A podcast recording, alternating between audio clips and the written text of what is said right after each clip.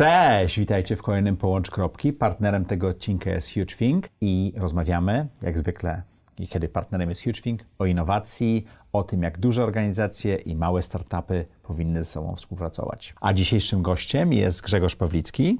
Dzień dobry. Grzegorz zajmował się innowacją przez naście lat. Dokładnie. Ostatnio to się trochę zmieniło, ale to opowiemy pod koniec, bo to taki fajny twist się zrobił. Zaczynałeś zajmować się innowacją w e, bardzo innowacyjnym banku. E, Tak, w 2014 roku dokładnie dołączyłem w szeregi PKO Banku Polskiego. E, Płynnie z- ze spółki, z grupy Inteligo Financial Services. Wszyscy Polacy tutaj. To pierwszy internetowy bank w Polsce. Jeden z prawda? pierwszych, tak, prawie równolegle z Zembankiem stworzony, innowacyjna instytucja. Wtedy, kiedy jeszcze chodziliśmy wszyscy do okienek e, marmurowych po wypłatę i wpłatę pieniędzy, no to on już gdzieś tam e, na rynku zdobywał klientów kanałem elektronicznym. I jakie to było wrażenie przejście z takiej dynamicznie rozwijającej się organizacji, fintechu, wtedy się tak nie mówiło, nie? Ale to wtedy to był fintech, do dużej organizacji.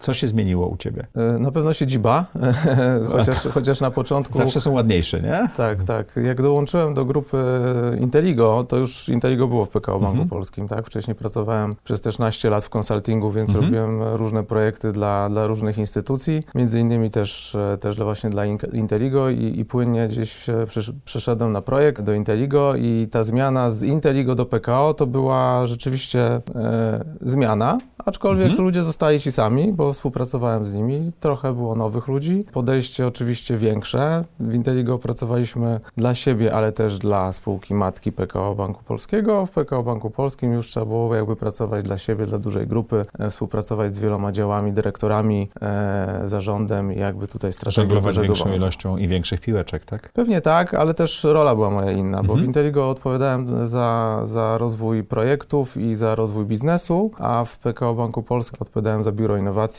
byłem e, szefem innowacji, czyli odpowiedzialnym za rozwój innowacyjności. PKO BP było jednym z bardziej zmieniających się banków w ciągu ostatniej dekady. Ta innowacja rzeczywiście zmieniła ten bank, prawda? I zarząd, i te, tacy ludzie jak ty zrobili to. Co spowodowało, że ta zmiana była możliwa w takiej organizacji? Bo jak przewiniesz taśmę, nie wiem, 15 lat do tyłu, to PKO BP było takim najbardziej tradycyjnym bankiem, nazwijmy to delikatnie. No, było tradycyjnym, aczkolwiek wykonało ciekawy ruch w postaci e, właśnie zakupu Inteligo, e, dzięki czemu gdzieś tam wzmocniło swoją działalność w świecie cyfrowym. E, Też, też jakby no, bankowość w ogóle i trendy technologiczne się zmieniały, więc, więc tutaj akurat no, dziękuję zarządowi obecnemu wtedy, który jakby postawił na rozwój innowacji, mimo że jakby e, duże organizacje oczywiście muszą przynosić pieniądze, e, generować zyski, mieć, mieć e, rentowne projekty, to dał jednak pełną e, część swobody do eksperymentowania. I myślę, że to jest duża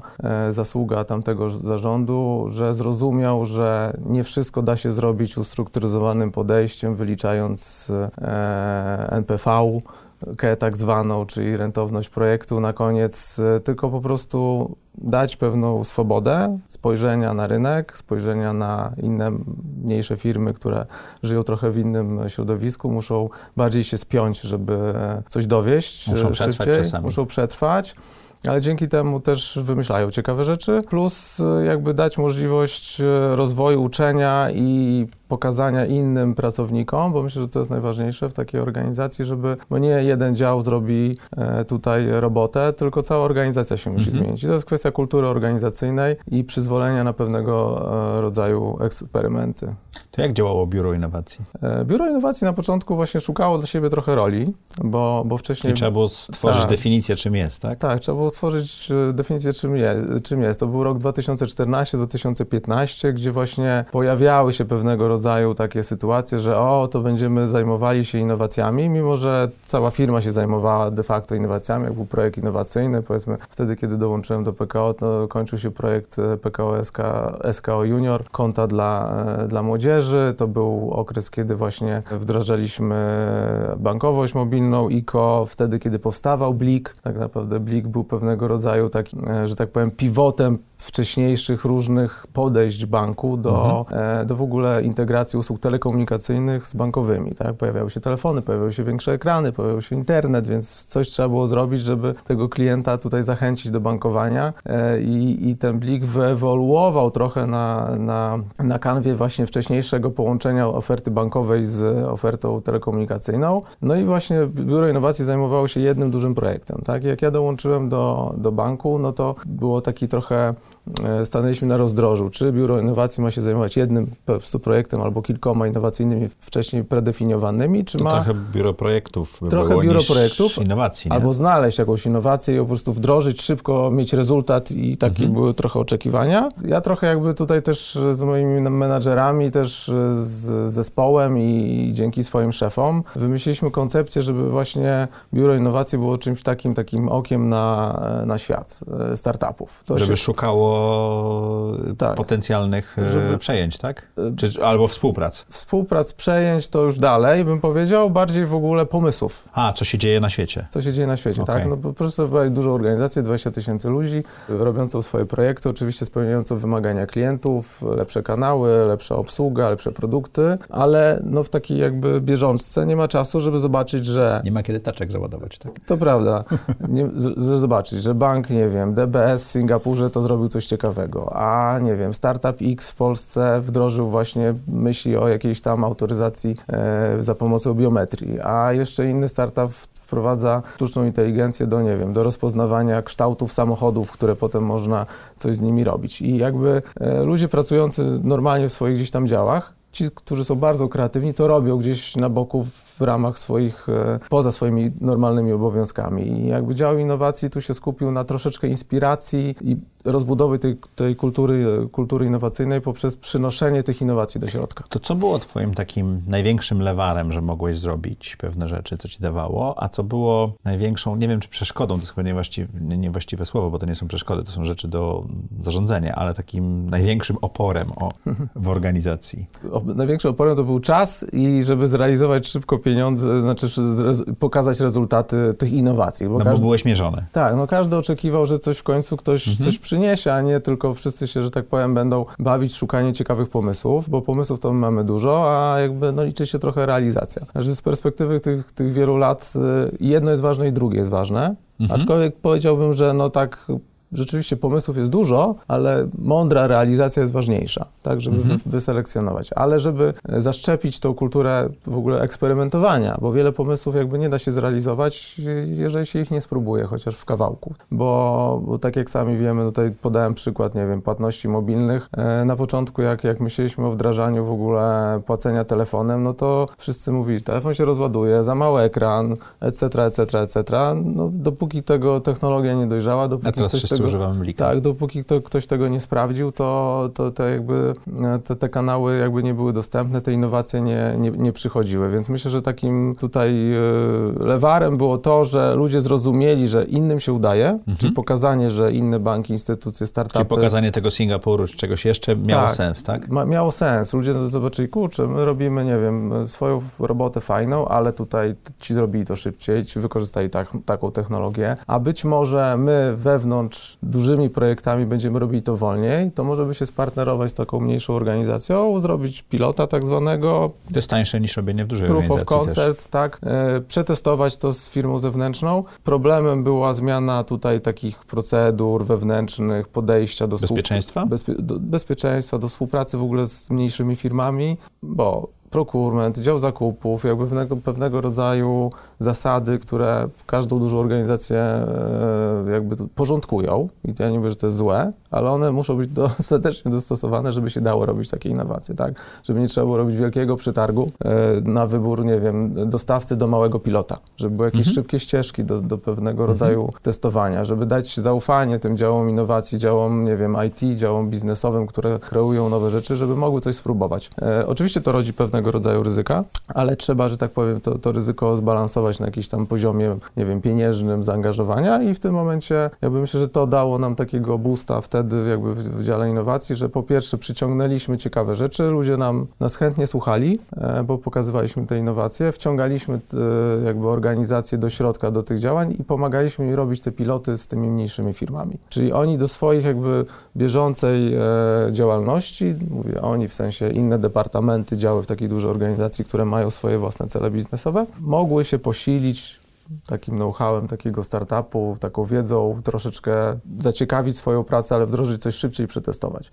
A jakimi cechami, czy też jaką postawą musiał się y, wykazać startup, żeby to zadziałało w współpracy z dużą organizacją, jaką był bank? No przede wszystkim najlepiej to było jakby rozumiał banki wszelkiego rodzaju, że tak powiem... to często się nie zdarza. To się często nie zdarza. Oczywiście te systemy IT nie były dopasowane, czasami brakowało im właśnie, tak jak, tak jak wspomnieliśmy, jakichś tam zasad bezpieczeństwa, ale też technologii. No przede wszystkim powinien być otwarty na dostosowanie się do, do mhm. wymogów, rozumieć to. E, najlepiej pokazać już jakiś e, track record, e, że to działa. E, to też e, jest w ogóle temat na odrębną dyskusję. Czyli nie bo... opowiadać bajek, ale pokazać działający produkt. Tak, tak. My żeśmy też zmienili w ogóle podejście do, z którymi z startupami współpracować. Tak? Na początku, jak, jak rynek się zaczął rozwijać, 2000 właśnie ten, ten 14-15 rok, to dużo startupów powstawało w sensie na PowerPoincie, mhm. w, na jakimś małym małym, e, małym pilocie, ale nie, nie wdrożonym rozwiązaniu z jakimś testem, więc to tak zwany early stage, late stage.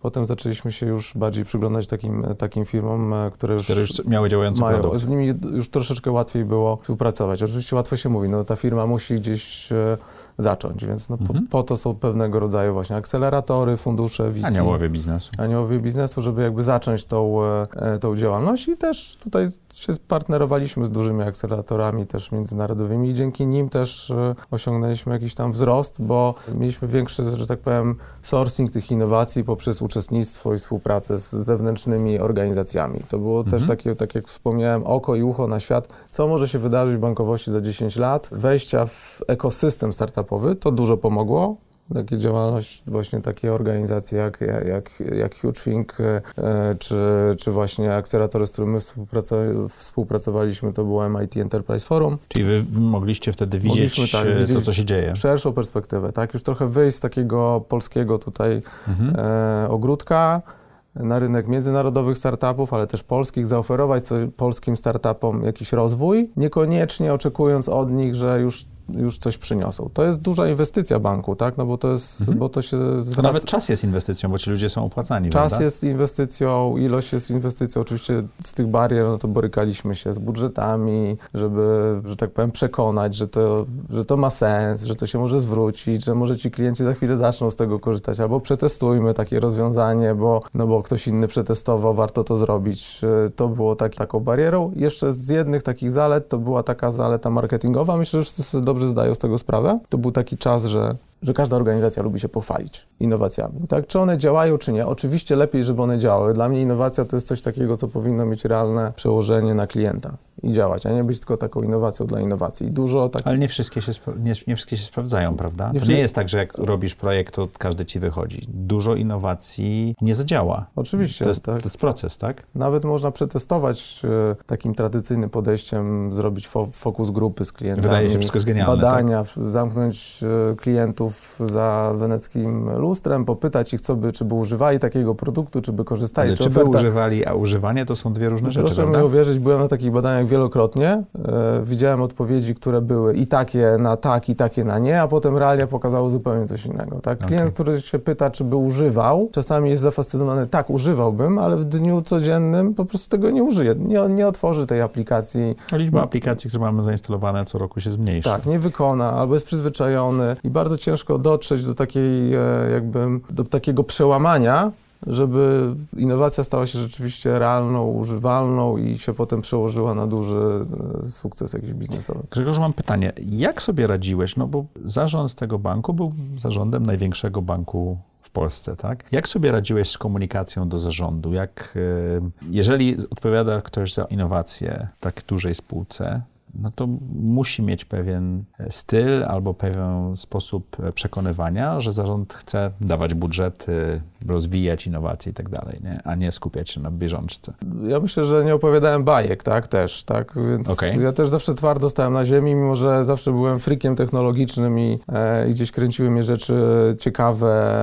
Byłem od początku powstawania telefonii komórkowej w Polsce, robiłem projekty telekomunikacyjne, jakby kręciło mi, co można zrobić w tym telefonie, a wiadomo, nasze życie niestety jest trochę uzależnione od tego, co mamy teraz w kieszeni, e, ale też wiedziałem, co, co można zrobić, co nie można zrobić, które rzeczy mają większą wartość, powiedzmy, wizerunkową i przeniosą się na postrzeganie banku jako banku innowacyjnego, a które rzeczy mają wartość bardziej biznesową i warto spróbować, żeby trochę wykrzesać z organizacji, tak powiem, potencjał e, rozwojowy. Czyli nie opowiadałeś bajek, potrafiłeś to rozróżnić. Co jeszcze robiłeś do zarządu, co działało? Co jeszcze robiłem? Dobre pytanie. No, że tak powiem, stale raportowałem, pokazywałem po progres. Czyli Myślę, komunikacja to jest komunika- super ważne. To w startupach do inwestorów tak. jest to samo. Myślę, że komunikacja jest ważna. Komunikacja i, i, i, do zarządu też, i do Rady Nadzorczej. Zarząd mógł też pokazać Radzie Nadzorczej, że bank nie stoi w miejscu, tylko mhm. szuka ciekawych rzeczy, Czyli też miałeś, się. Dla zarządu dawałeś y, takie punkty do pokazania do Rady Nadzorczej, które były interesujące, tak? To prawda. Do, dla inwestorów to też jest istotne, mhm. że, że spółka, że tak powiem, nie zamyka się tutaj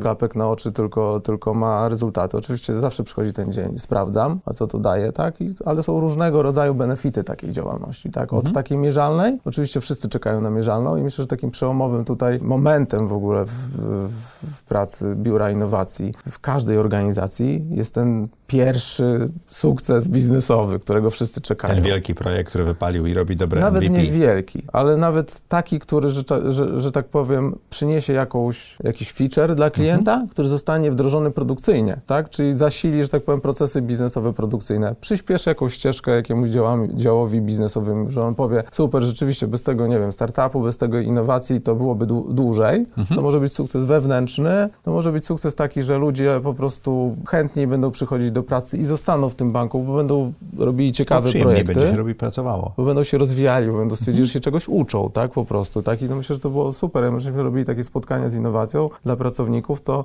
to na początku przyszło, nie wiem, 20 osób na taki bank, na drugie przyszło tam, nie wiem, 50, 60, na trzecie 150, potem 200 nie było miejsca w sali. Czyli wasze, tak? wasze zasięgi e, tego, o czym mówisz, robiłeś coraz większe dzięki temu. Tak? Wewnątrz, tak? tak? Ale tak jak mówię, ten realny sukces oczywiście dla zarządu, żeby pokazać, że jakiś tam jeden z projektów, które zrobiliśmy, przyniósł, e, przyniósł realne, że tak powiem, oszczędności e, albo wzrost właśnie chociażby NPS-a, składnika, e, wskaźnika takiego satysfakcji mhm. klientów i to już jak było mierzalne rzeczy, które można było pokazać i one zaczęły już potem jakby kiełkować. Nie wszystkie, ale w tym momencie tak jakby ten kredyt zaufania zarząd dał większy, no bo stwierdził, kurczę, no to jednak nie, nie gadają bajek. Oczywiście dużo rzeczy jest gdzieś tam na poziomie takiej abstrakcji albo mało istotnych i to też jakby jest ciągła, że tak powiem tutaj dialog z właścicielami biznesowymi, bo niektórzy właściciele biznesowi super jakby pomogą mi coś zrobić, a niektórzy właściciele, a będę tego problem, bo pomogą mi coś zrobić, a potem i tak będę musiał to sam zrobić, tak? Więc e,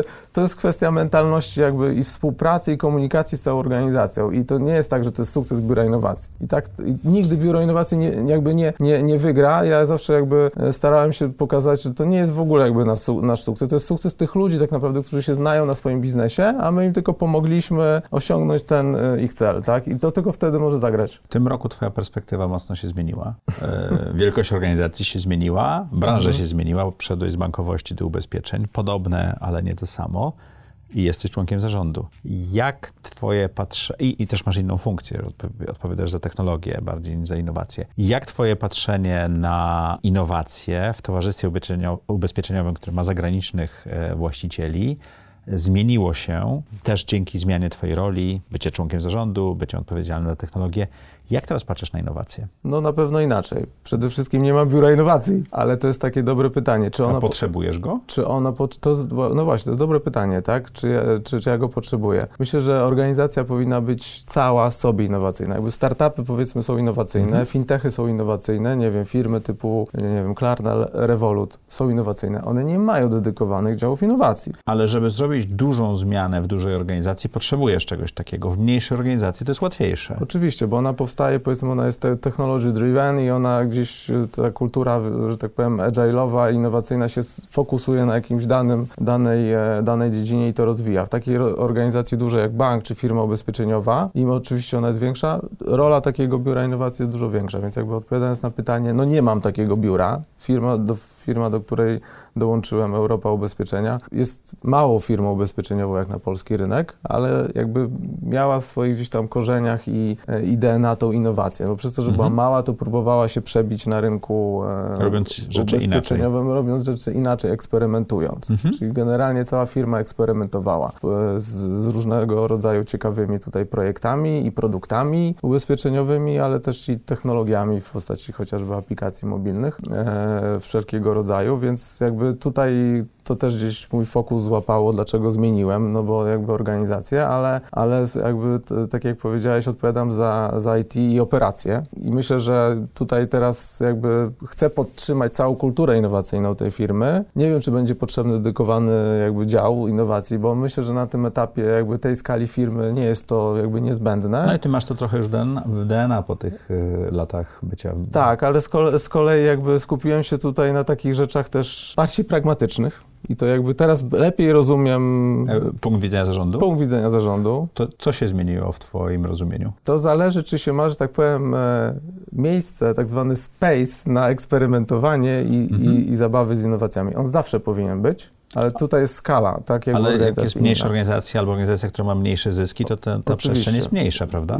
Przestrzeń jest mniejsza, są wymagania jakby, są wymagania właścicieli, inwestorów mhm. do tego, żeby, żeby, żeby coś robić. One się nie zmieniły i one zawsze są takie, żeby zróbcie innowacje, ale żeby one przynosiły realne pieniądze i wartość dla klienta, ale perspektywa się jakby diametralnie zmieniła tutaj, przynajmniej z, z mojego punktu widzenia. Ja bardziej się skupiłem po prostu na technologii e, i może trochę lepszej selekcji tego, tego, co trzeba spróbować i się nauczyć. Na temat już może rzeczywiście nie próbujmy tak w ślepo ze startupami, tylko rzeczywiście wybierzmy jeden, dwa kierunki, które są, mają większe prawdopodobieństwo sukcesu. Ale InsurTech, który podąża tuż za fintechem, no bo te, te startupy powstawały w podobnym czasie, parę lat później, mhm. też masz dość dużo ciekawych, innowacyjnych rzeczy, które się dzieją teraz, prawda? Tak, znaczy to jest jakby, to też jest taka rola, bankowość jest bardzo rozwinięta w ogóle w Polsce, w Polsce przede wszystkim. No, Polska, Turcja to są jedne z krajów, które mają bardzo mocno rozwiniętą elektroniczną bankowość. Tak, nie? tak. Za granicą mniej, ale też jakby generalnie bankowość jest bardziej rozwinięta niż, niż, e, niż sektor ubezpieczeniowy. Tam jest troszeczkę może mniej miejsca na te innowacje, no bo nie ma takiego, takiego tutaj e, pola, powiedzmy, korzystania, że tak powiem, z klientów mhm. z, e, z tych kanałów, ale, ale jest dużo, że tak powiem, do zrobienia. Insurteki powstają, technologia bardzo wchodzi, wszystkimi drzwiami i oknami do, do wszystkich firm. No, ale więc... mamy takie firmy. Adam był tutaj gościem z Janosika, mm. oni zrobili U, które mierzy, jak jeździsz i sprzedaje ci tanie ubezpieczenie. To, te rzeczy się dzieją, te rzeczy nawet w Polsce. Oczywiście, jak najbardziej się dzieją. Tak samo jakby rozwój kanałów elektronicznych, Aha. telefonów, no tak jakby mocy obliczeniowej, computing power jest na tyle duży. No, teraz mamy jakby erę, erę AI, mamy tak naprawdę, big mhm. data, tak? I to, to każda branża może, że tak powiem, z niej korzystać. Bank bankowość ubezpieczenia też. Choćby w wyliczaniu ryzyka, tak? W wyliczaniu ryzyka, oceny szkód, y, analizy zdjęć, analizy dokumentów, które się pojawiają. E, ale branża ubezpieczeniowa jeszcze, mi się wydaje, musi troszeczkę nadrobić taki basics, takie podstawy operacji, operacji zarządzania, ciągłością działania w postaci optymalizacji procesów biznesowych, bo dużo tych procesów biznesowych w ubezpieczeniach jest jednak jeszcze nie super zautomatyzowanych i żeby wskoczyć na taki level powiedzmy innowacyjności, to można zrobić to jakby dwojako. Można, że tak powiem, zrobić taki żabi skok i tam zrobić super innowacje, a tutaj sobie odrabiać pracę domową, albo najpierw odrobić pracę domową, stworzyć pewnego rodzaju ugruntowane fundamenty technologiczne technologiczno-procesowe, żeby firma działała sprawnie, żeby procesy były automatyczne, żeby było się wszystko, że tak powiem, ta podstawowa działalność była dobra i sukcesywnie, powoli ją gdzieś wprowadzać w ten obszar innowacyjności. Tutaj ja myślę, że z punktu widzenia właśnie zarządu trochę bardziej wybieram niestety nie wiem czy niestety, ale bardziej pragmatyczną e, rolę, tak jak miałbym się podzielić tymi doświadczeniami po pół roku pracy, troszeczkę odrobienia pracy domowej mhm.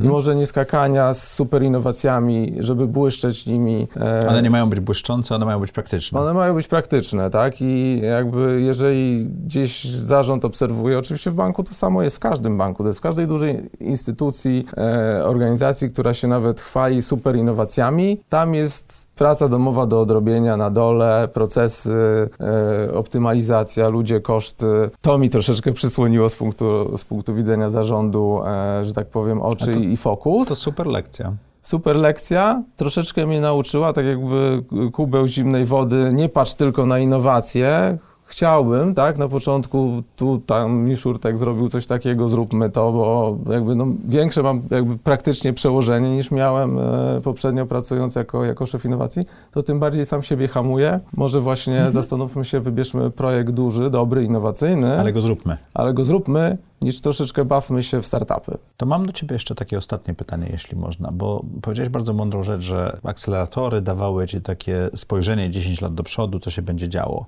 Mhm. To patrząc z punktu widzenia fintechów, insurtechów, tych branż, na których się znasz, co nas czeka w ciągu tej dekady, jeżeli chodzi o technologię w interakcjach z tymi instytucjami? Nas jako klientów, nas jako przedsiębiorców? No tak, to jest takie jakby odwieczne pytanie. Ja mogę powiedzieć z perspektywy firmy ubezpieczeniowej e, i, i nas. Znaczy są, są różnego rodzaju interakcje, tak? Pytanie, czy jak jedziesz na wakacje, to kupujesz ubezpieczenie w firmie ubezpieczeniowej, czy jak mhm. jedziesz na wakacje, kupujesz wycieczkę, to tam kupujesz ubezpieczenie, bo to tak jak mhm. ludzie, to odwieczne pytanie, że ja nie, nie kupuję kredytu, tylko ja kupuję mieszkanie, tak? Ja nie mhm. biorę kredytu, ja nie biorę kredyt na mieszkanie, tylko ja kupuję mieszkanie. Ja chcę mieć zaspokojoną potrzebę i jakby technologia... Kredyt jest narzędziem. Kredyt jest narzędziem, więc teoretycznie ten kredyt powinieneś dostawać w momencie, kiedy od, od, od dewelopera, gdzie widzisz fajne, fajną ofertę mieszkania. To samo jest z mhm. ubezpieczeniem. Jadę na wakacje, chcę się czuć bezpiecznie, jadę samochodem, chcę się czuć bezpiecznie. Dlaczego czyli, ja muszę kupić czyli ubezpieczenie? O integracji. Tak, dlaczego ja, muszę, dlaczego ja muszę kupić ubezpieczenie oddzielnie, nie kupując, kiedy, nie wtedy, kiedy kupuję samochodu, tak? Oczywiście to idzie w tą stronę, tak? To jest jakby model ubezpieczeniowy zmienia właśnie w, się w kierunku tak zwanego embedded insurance, czyli zakorzenionego e, ubezpieczenia, gdzie ta interakcja z klientem już niestety z takich firm e, ubezpieczeniowych przechodzi na dalszy plan do, fi, do firm które łapią naszą interakcję, czyli tych głównych graczy, powiedzmy, którzy są w naszym telefonie. A to tak samo kupując e, produkty można je ubezpieczyć, tak samo. telefony i no, elektronikę. Tak? Dokładnie. Idziemy do sklepu spożywczego kupić e, bułkę, to, no to tam jest ta interakcja. Bank, bank ma trochę lepszą rolę, no bo jednak otwieramy aplikację bankową, robimy przelewy, sprawdzamy, ile mamy tych pieniędzy. To jest ten kanał kontaktu z klienta. Interakcji jest więcej. Interakcji jest więcej. No w takim przypadku akurat powiedzmy tego, tak jak podałem z zakupem kredytu można by się po, po, posilić, że ten kredyt jest, że tak powiem, wyoutsourcowany do, do tej firmy, która, która nam oferuje produkt. W firmie ubezpieczeniowej dużo bardziej jakby ta firma ubezpieczeniowa staje się ukryta z tyłu, tak? Dlatego model naszej firmy też jest bardziej nafokusowany na B2B niż, niż B2C, e, ale no są duże firmy takie jak, jak, jak Warta czy PZU, które jednak mają duże kanały tutaj jakby bezpośredniego kontaktu z klientem i one jak najbardziej muszą tutaj balansować na tyle, ile ten klient, klienta przyciągnąć, żeby mu dawać e, interakcje bieżące. Więc czyli odpowiadając punktu... na pytanie technologię, tak? Ale to, przepraszam, przerwę ci, mhm. bo tak jak ja to rozumiem, czyli z punktu widzenia klienta to wszystko stanie się coraz mniej widoczne, te interakcje. One po prostu będą się wydarzały. Tak jak mamy trochę z płatnościami w tej chwili, do, do ty... nie zdajemy sobie sprawy, jak mhm. to się zmieniło. Dotykamy telefon, idziemy dalej, tak? I y, jeżeli chodzi o ubezpieczenia, będzie prawdopodobnie podobnie. Także w miejscu, w którym podejmujemy decyzję o jakiejś transakcji, automatycznie będziemy mogli podjąć tą decyzję, tak? Dokładnie, no będę kupował skipas na narty i to znaczy, że będę ubezpieczony jakby na tym stoku, tak? Ja nie będę musiał wcześniej pamiętać o tym, żeby kupić sobie ubezpieczenie narciarskie. Przed wyjazdem, jak już wyjadę, to nie mogę i to się robi strasznie skomplikowane. No, dokładnie, więc jakby ten, ten to jakby z punktu widzenia, co nas czeka, modelu interakcji z klientem mógłbym gdzieś tam za, zaprognozować, że to idzie, to nie mhm. myślę, że to jest oczywiste, aczkolwiek ważne jest, żeby o tym pamiętać, bo dużo innowacji powstaje ciekawych, fajnych, a właśnie odpalę sobie aplikację mobilną, coś zrobię, no ale potem ktoś mówi, no ale trzeba przekonać tego klienta, żeby on odpalił tę aplikację, pamiętał o tym, coś wybrał, tak? To już nie jest intuicyjne, więc jakby ten model powinien iść w kierunku takiej e, swobody dla, dla klienta. co nas czeka? Czeka nas to, że, że, że nam będą podpowiadać, co mamy zrobić, tak? To jest Mhm. jakby ten, to, ten AI, ten big data, tak? To jest jakby tutaj teraz... Będą się nas uczyły systemy. Tak, jakby algorytmy się uczą naszych, co Mhm. my robimy, z jakiej strony internetowej my przyszliśmy, czy my wcześniej kupiliśmy wycieczkę, czy nie kupiliśmy, a w ogóle to ile spędziliśmy na stronie, nie wiem, z ubraniami. I tutaj to jest jakby mega obszar popisu dla każdej firmy i z branży retail, i z branży właśnie finansowej, i, i medycznej, ubezpieczeniowej. E, data is the king, tak? I to Czyli jest... troszeczkę tak wracamy do rzeczy, kiedyś się chodziło do jednego sklepu i ta pani czy pan za kontuarem nas znał i wiedział, co potrzebujemy, to teraz e, algorytmy to przejmą. Tak. Tak, co, co, co pan mi zaoferuje? No, pa, dla pana to to, tak? No Mhm. więc jakby tutaj one się cały czas uczą, one nie są jeszcze idealne, Ale 10 lat to jest duży, duży czas. ale myślę, że one są już na tyle sprytne, że naprawdę nawet sobie nie zdajemy sprawy, ile internet o nas wie. To przyzwolenie troszeczkę, że już nie będzie nas to boleć, że my, proszę sobie, nie wiem, sobie przypomnieć, jak weszły telefony komórkowe z funkcją lokalizacji. Wszyscy je automatycznie wyłączali tą lokalizację. A teraz się taksówki nie da Bo zamówić. kto mnie będzie śledził, prawda, Mhm. że tą lokalizację mam, więc ta, pamiętam, mieliśmy takie projekty właśnie w banku, że to nie wyjdzie, no bo ludzie wyłączają lokalizację. I pewnego, w pewnym momencie jednak już ludzie przestali wyłączać tą No lokalizację. ona w stała się bardzo przydatna. Tak, bo się stała przydatna w ogóle, jakby przestaliśmy się też martwić tym, że ktoś nas śledzi, tak? Mhm. No jak nie mam nic do ukrycia, to dlaczego mam, e, No mam jak coś... mam do ukrycia, to mogę zawsze wyłączyć lokalizację. Mogę, tak, dokładnie. To, to jakby, ale skoro, skoro mam dostać rabat, coś mi ktoś, po, jest to użyteczne, prawda, zamówię taksówkę, więc jakby życie nas, nas przyzwyczaja do technologii, którą, e, z którą obcujemy. Dziękuję Ci ślicznie. Ja z tej rozmowy zabieram jedną rzecz, słuchajcie, że innowacje to nie są te błyszczące rzeczy, ale rzeczy, które praktycznie mogą zrobić zmianę. Dokładnie tak jest. Dziękuję Wam ślicznie i zapraszamy co poniedziałek na ciekawe pasmo, w tym połącz kropki.